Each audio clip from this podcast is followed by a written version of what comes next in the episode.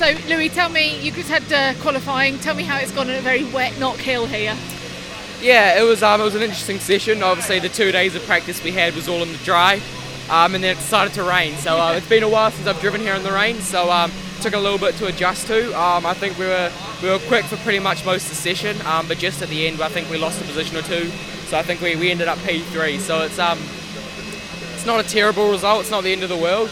Um, but I, I, mean, I would have liked to be on pole, but at least we're, we're in the fight. Yeah, and the team, obviously, Dion's on on pole, so it's not too bad for the team, is it? But tell me, talk me through your thoughts about Knockhill anyway, about the circuit. It's challenging, isn't it? Yeah, it's um, it's really tough. It's um, it's very undulated, very tight, and there's of, obviously not a lot of room for error. So it's um, probably one of the toughest tracks we qualify on. Um, but no, yeah, no, the team, the team did a really good job. They gave me, me and my teammates a good car. Obviously, Dion's on pole, so um, we were we were fast. Um, maybe just didn't fully put it together and hook up the perfect lap. But um, I mean, yeah, we're we're in P3, so we can we can fight from there. Brilliant. What's your favourite part of the track? Favourite part, probably the chicane.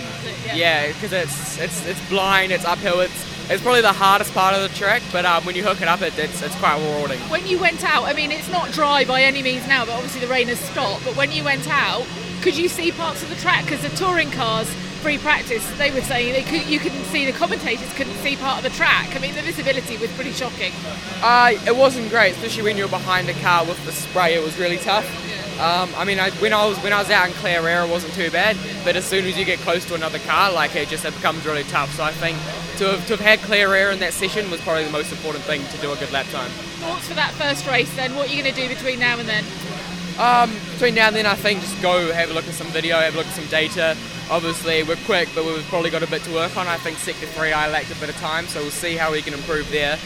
Um, but for me, I'm just probably just going to go watch some some race video from in, in, the rain and just kind of mentally prepare myself for the. I think the most important thing will be the start, just getting off the line well. We we can see, I mean, if it's wet, hopefully it'll promote some racing. Um, but saying that, it's still very hard to overtake. So we'll try to get off the line well and just focus in on the first day, make no mistakes. How are you feeling with the support here? It's a very special place, isn't it?